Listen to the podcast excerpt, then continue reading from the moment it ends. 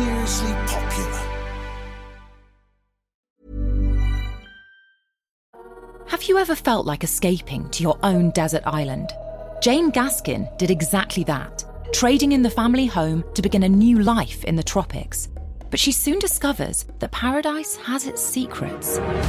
I'm Alice Levine, and this is The Price of Paradise the island dream that ends in kidnap, corruption, and murder. Wish you were here? Follow The Price of Paradise now, wherever you listen to podcasts. This is Paige, the co-host of Giggly Squad, and I want to tell you about a company that I've been loving, Olive and June. Olive and June gives you everything that you need for a salon quality manicure in one box. And if you break it down, it really comes out to $2 a manicure, which is absolutely insane. It's also so easy to get salon worthy nails at home with Olive and June. The difference between how your nails used to look when you did them yourself and now with the Mani system is a complete game changer. The best thing about Olive and June too is it's a quick dry, dries in about one minute, lasts for five days, and full coverage in up to one to two coats. Visit oliveandjune.com slash perfect Mani 20 for 20% off your first system. That's oliveandjune.com slash perfect Mani 20 for 20% off your first system. Hey, it's Ryan Reynolds, and I'm here with Keith, co star of my upcoming film, If, only in theaters, May 17th. Do you want to tell people the big news? All right, I'll do it. Sign up now and you'll get unlimited for $15 a month in six months of Paramount Plus Essential Plan on us. Mintmobile.com slash switch. Upfront payment of $45 equivalent to $15 per month. Unlimited over 40 gigabytes per month. Face lower speeds. Videos at 480p. Active Mint customers by 531.24 get six months of Paramount Plus Essential Plan. Auto renews after six months. Offer ends May 31st, 2024. Separate Paramount Plus registration required. Terms and conditions apply if rated PG. The former nurse, Lucy Letby, has been found guilty of murdering seven babies and attempting to kill six others. At the Countess of Chester Hospital. Between June 2015 and June 2016, babies who seemed to be doing reasonably well would suddenly collapse. Lucy Letby was the common factor. The verdicts make the 33 year old Britain's most prolific baby killer. Lucy Letby, I sentence you to imprisonment for life. This was a podcast about one of the most anticipated criminal trials for years. It's now a podcast about one of the worst serial killers in modern times. At 12:52 p.m. on Friday, August the 18th, 2023, we brought you the news that a neonatal nurse was guilty of killing babies in her care. After a trial lasting for over 10 months and more than 110 hours of painstaking deliberation, the jury decided that Lucy Letby murdered seven babies at the Countess of Chester Hospital and she tried to kill six more. She was cleared of two further charges of attempted murder, and the jury could not reach verdicts on six further allegations. I'm Liz Hull, Northern correspondent for the Mail. I've been in court throughout and have reported on the case as it developed. And I'm Caroline Cheetham, a broadcast journalist. Every week, we've examined what's happened and brought you the details behind the headlines. This is the trial of Lucy Letby.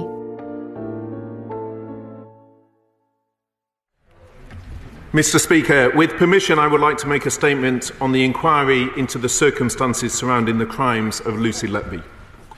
As Mr. Justice Goss said as he sentenced her to 14 whole life orders, this was a cruel, calculated, and cynical campaign of child murder and a gross breach of the trust all citizens place in those who work in the medical and caring professions. I cannot begin to imagine the hurt and suffering these families went through, and I know from my conversations with them last week the trial brought these emotions back to the surface. And concerningly, they were exacerbated by the fact the families discovered new information about these events concerning their children during the course of the trial. We have a duty to get them the answers they deserve, to hold people to account, and to make sure lessons are learned. That's why, on the day of conviction, I ordered an independent inquiry into the events at the Countess of Chester Hospital, making clear the victims' families would shape this. This inquiry will examine the case's wider circumstances, including the Trust's response to clinicians who raised the alarm and the conduct of the wider NHS and its regulators. And I can confirm to the House that Lady Justice Thirlwall will lead this inquiry. That was the moment on Monday when Steve Barclay, the Health Secretary, announced to Parliament that Senior Appeal Court Judge Lady Justice Thirlwall would oversee the public inquiry into the crimes committed by Lucy Letby at the Countess of Chester Hospital.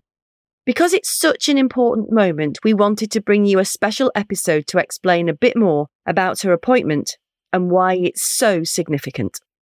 Welcome to episode 61 Another Judge.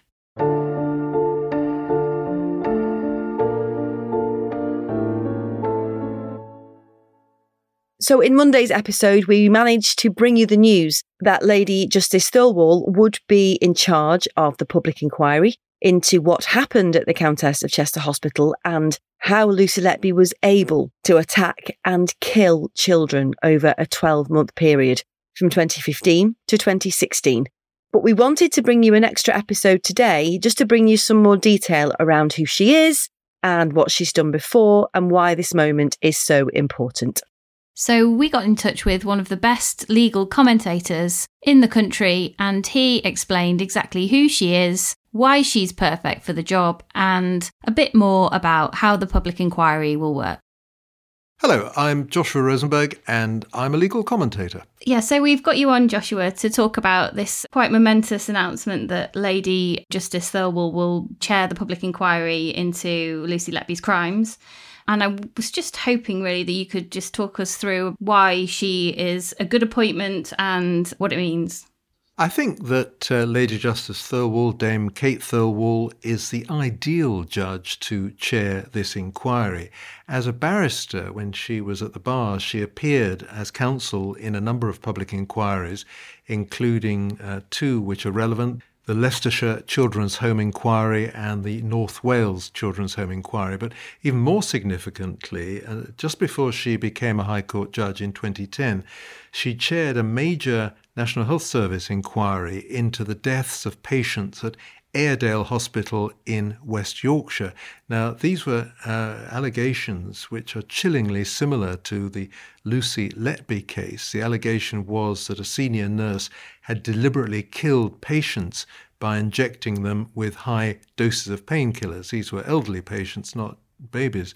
The nurse, Anne Grigg Booth, died of a drug overdose while awaiting trial, and so the trial never went ahead. This uh, inquiry that uh, Kate Thirlwall did uh, was a private inquiry uh, set up by the NHS, and it didn't have public hearings, but it certainly shows that uh, before she became a judge, she had experience of cases of this sort.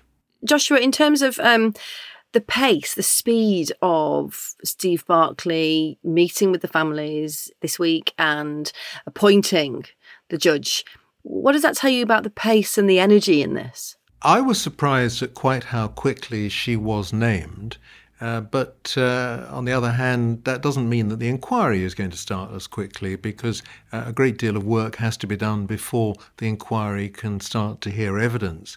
Uh, but what it shows is that the senior judiciary, the Lord Chief Justice of England and Wales, Lord Burnett of Maldon, was prepared to release her from the day job of being a Lady Justice of Appeal, sitting in the Court of Appeal hearing criminal cases and civil appeals, and uh, allow her to take time off to, to do this inquiry. Uh, she is a senior judge. She served as what's called the Senior Presiding Judge of England and Wales, which is a three year stint. You're responsible for the welfare of High Court judges, and she served uh, during the height of the COVID pandemic. And so she's an experienced judge. Often these inquiries uh, have a retired judge, and some people say that if you want a job done quickly, uh, then you give it to somebody who's got a day job that they want to return to. That is a good point. But we have to confess, we've read your blog on this, Joshua, before you came on. I was interested in what you were talking about. Obviously, the families have been fundamental in meeting Steve Barclay and pushing for this public inquiry. And you kind of, it's correct me if I'm wrong, but kind of signaled a kind of note of caution in almost not bias is probably the wrong word, is it? But kind of giving them too much say when actually it's supposed to be an independent public inquiry. To me, an independent inquiry is one where the judge who's chairing the inquiry, if it is a judge, approaches the issues from a position of neutrality. Uh, she, the chair, doesn't make up her mind. She certainly doesn't favour one side over the other. And this inquiry is obviously about what happened to these babies, what terrible things Lucy Letby did, but also about how she was allowed to do them, how hospital managers uh, dealt with complaints about her, how they allowed her to carry on for as long as they did. So senior staff at the hospital, and you've seen them give evidence, perhaps others who haven't given evidence, are going to be what are called core participants in this inquiry. That means that they can be legally represented, they will be expected to give evidence, uh, they can uh, be punished if they refuse to hand over documents or, or give evidence. Uh, and uh, obviously, they are very much in the frame, uh, and they need to feel that um, the allegations against them are being handled fairly and properly and neutrally. And for Steve Barclay, the Health Secretary, to say to MPs, as he did on Monday, uh, that he has raised with Lady Justice Thirlwall the fact that the families should work with her to shape the terms of reference and the fact that the Health Secretary has discussed with the inquiry chair the family's desire for the inquiry to take place in phases so that it provides answers to vital questions as soon as possible, that suggests that the families are having quite a close say in the inquiry.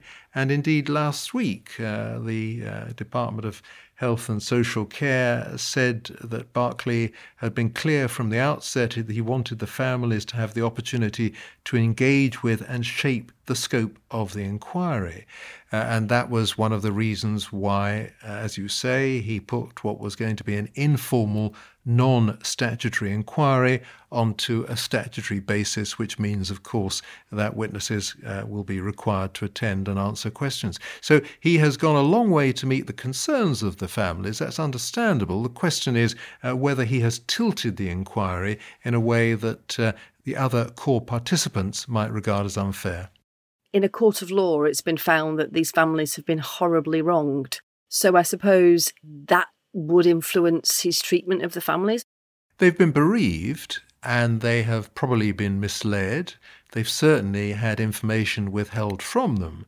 So, in that sense, yes, they have been wronged. The question for the inquiry is which individuals are responsible for this behaviour. It's all very well to say that the hospital behaved wrongly, but the hospital is made up of individuals.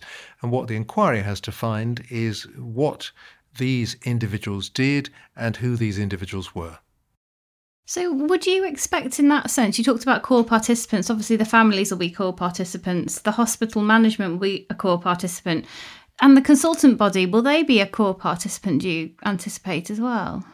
I do think that the, the senior doctors will be core participants, yes let's say you're starting from the position you know nothing about this, you would want to ask the consultants uh, when they were aware of concerns about Letby and what they did about them, uh, whether they acted quickly enough, whether they acted firmly enough. Uh, and so, yes, I, am sure there will be questions put to the consultants.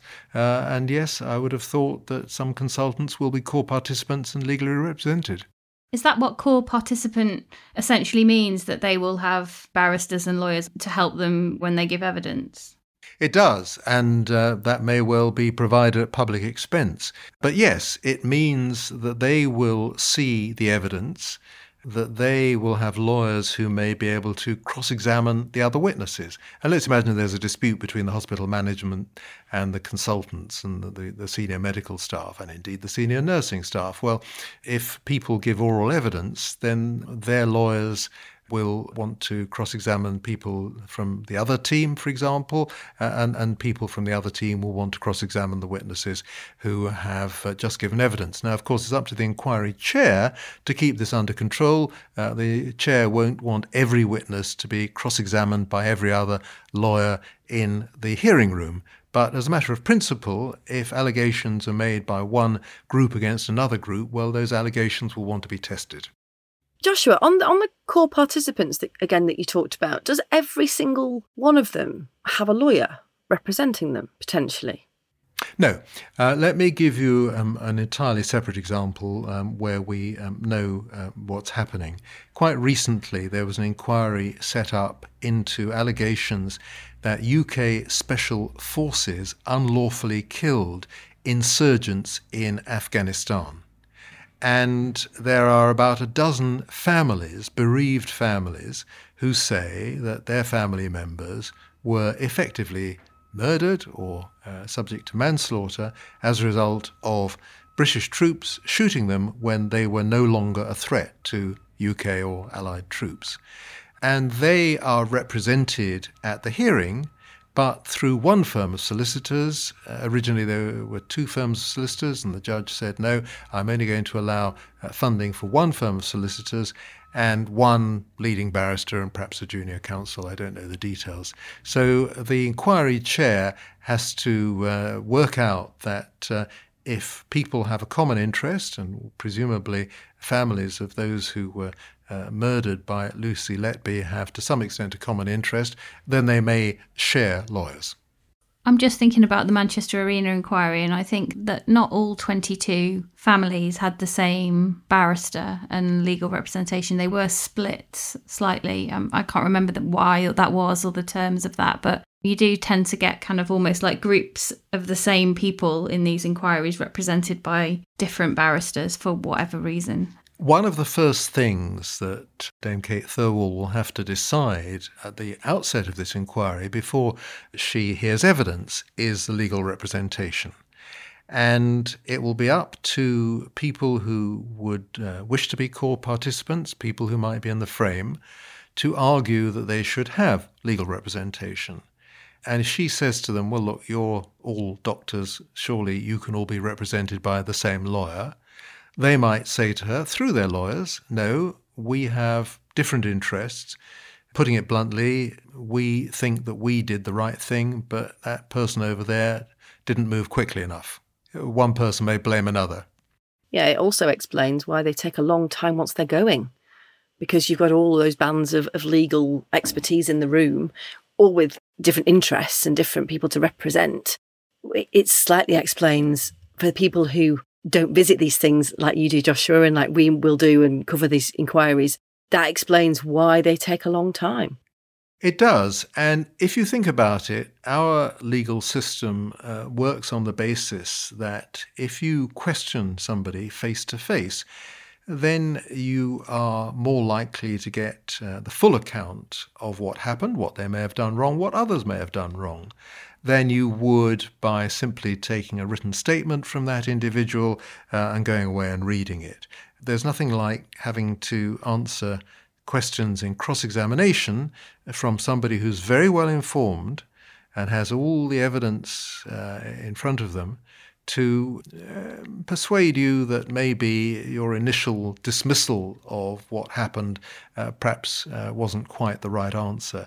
And uh, you, you do see people change their evidence under cross examination, you do see people admit, well, perhaps I could have handled this better. Or you do see people saying, well, now you mention it, I do remember that somebody said this to me on that day and I ignored it. So uh, this sort of thing does take time. Uh, you know, you can't do it aggressively. It's not like you see on television.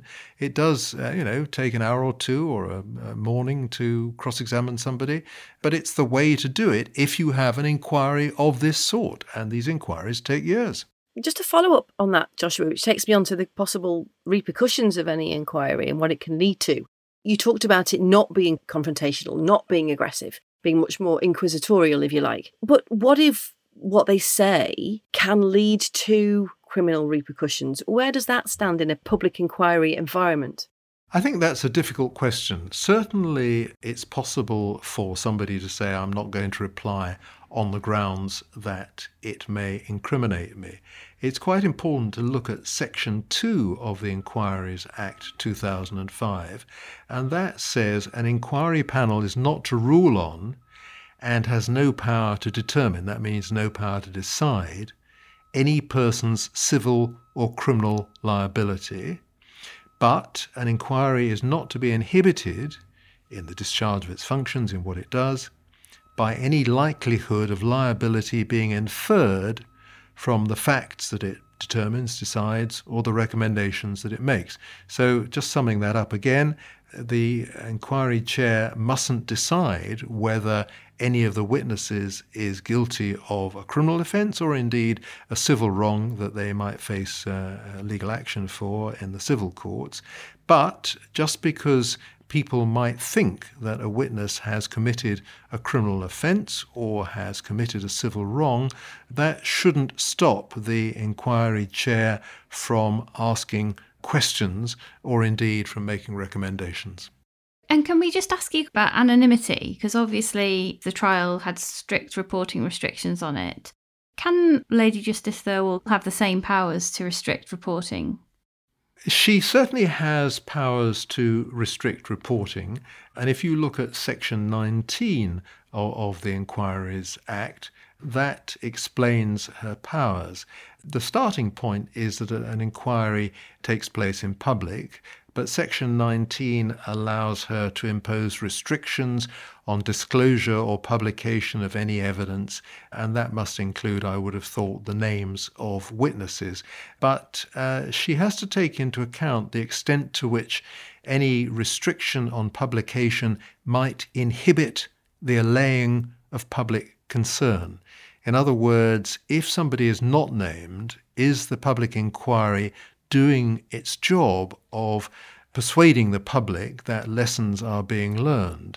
And so it's a difficult uh, decision. And when a judge is considering imposing restrictions, and just to take a recent example, that was certainly what all the uh, troops involved in the Afghanistan inquiry, the inquiry I mentioned into unlawful killings, all those troops have demanded anonymity because they say their lives are in danger. And generally speaking, uh, Lord Justice Haddon Cave, Sir Charles Haddon Cave, has agreed to grant it. But he has said that there may be a good reason why senior officers commanding the special forces, uh, whose names are well known, might well be named at the inquiry. So it's a decision for the judge, and uh, the judge, the inquiry chair in this case, will normally hear arguments put on behalf of the media. Joshua, thank you so much for your time. Brilliant. Thank you so much. My pleasure. My pleasure.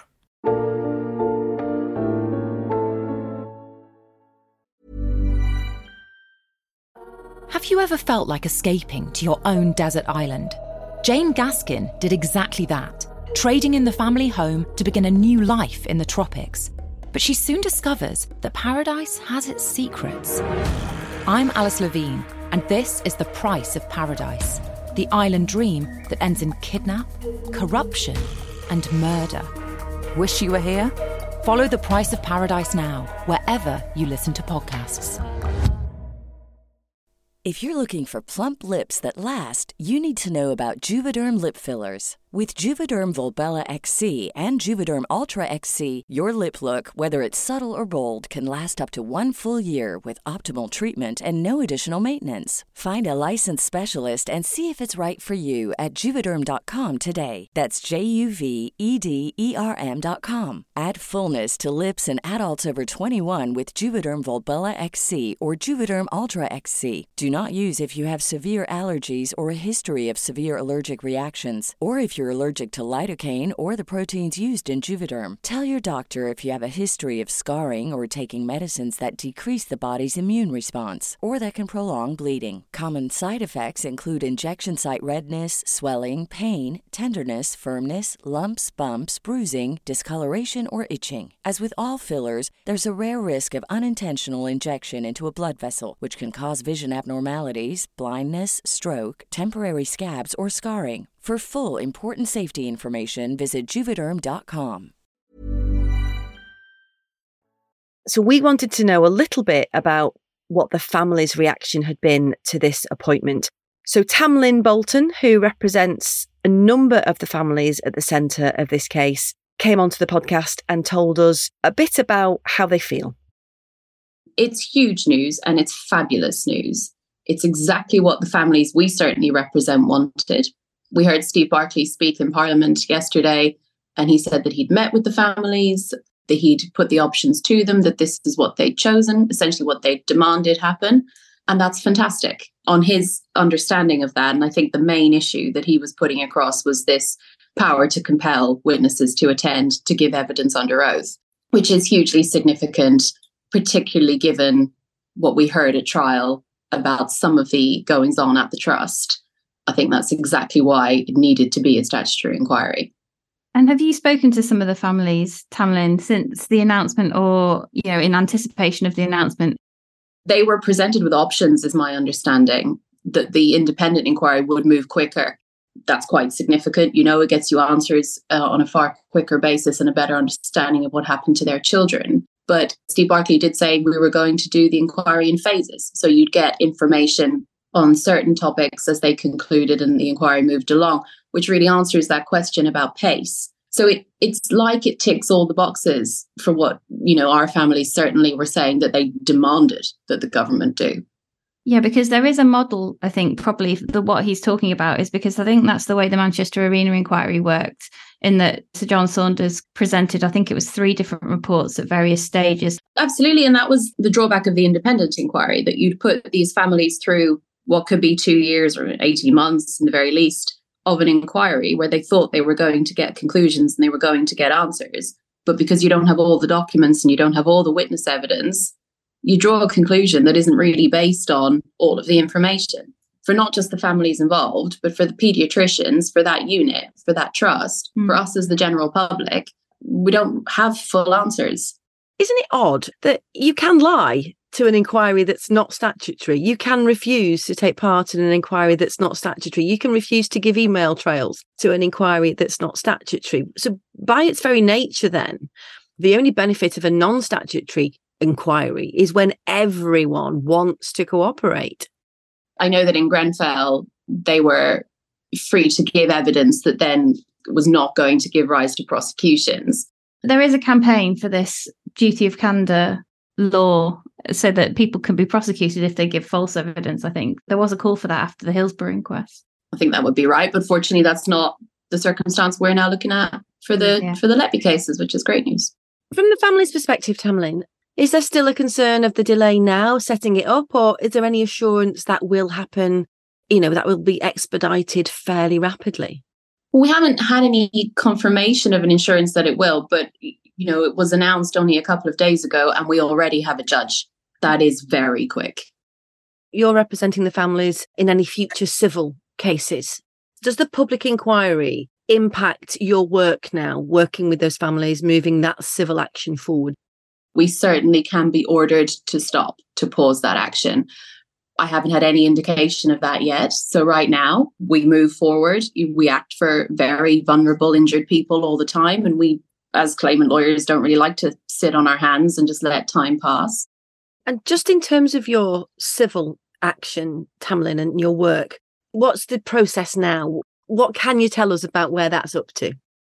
Well, we've we've been in contact with the solicitors for the hospital for a long time since when Letby was arrested, just to secure the position for the families in a civil case, because there was no indication of what the outcome of that trial was going to be could she have been prevented from doing what she did sooner is, is where the kind of claim moves to. That's right. Looking at the timeline and the reporting internally from the pediatricians on the ground floor in the unit what hr was doing with any grievances that were being raised if they were being investigated properly if they were being investigated in line with the trust's internal policy for raising concerns and whistleblowing and grievances. The trust have a safeguarding officer so if something's been raised with them what actions they took. And i think would be very difficult to say that every act of harm that Letby committed would have been prevented. But what we wanted to look at was where there was this moment in the timeline where steps should have been taken. And I think this is exactly mm. my understanding from what Steve Barclay said yesterday, exactly what the inquiry is now going to look at as well. Yeah, I know you've explained this before, Tamlin. I suppose the limitations to some extent of what these families can hope to achieve from this civil action particularly for those who lost children, there isn't really scope in what they can be compensated that could ever help, is there? No, that's absolutely right. If you've lost a child, no matter what their age, or you've lost a husband or, or a long term partner, There is a limit to the bereavement award that you can receive. It's a statutory amount set by the government. Depending on the date of death, it's about thirteen thousand to fifteen thousand pounds. There have been tireless campaigns by claimant groups, claimant patient safety groups to increase that amount. And every time those campaigns are rejected. There are other damages that come from a death. If it's an older person, an adult working partner, and you're reliant on them, then you would look at things like their lost income that you now have to make up for, or the things they did around the house that you now have to do. Those things stack up a fair bit depending on someone's salary. But for a baby that isn't bringing in any income, that isn't contributing to the household in a measured monetary way, the values are really, really limited. Mm. Um, it's awful. And it's a conversation we have to have with so many families. How do you set parameters for what you've lost or you a life you've potentially lost? It's a it's a really difficult moral, legal, financial question, isn't it? It's just one of those kind of almost impossible things to put a figure on. I totally agree. It's it's unanswerable and no one is going to ever pick the same figure. In Scotland, they have a system where you can argue for a, a, an amount. I don't believe that's a good system. I don't think many people in England and Wales want that system. It gives rise to arguments about, well, did you really love them that much? I see that you went to the GP for some counseling as a couple.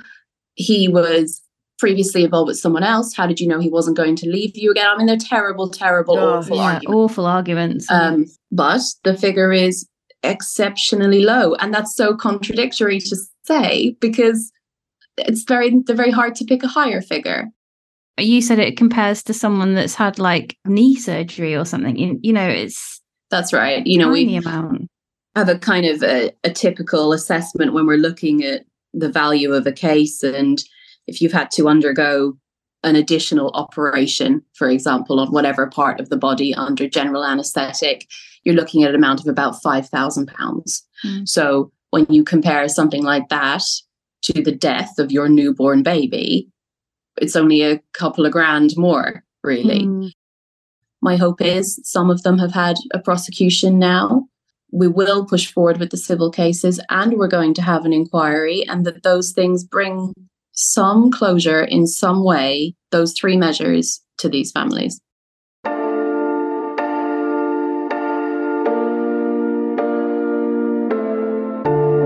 So that's it for episode 61. We'll be back as usual on Monday.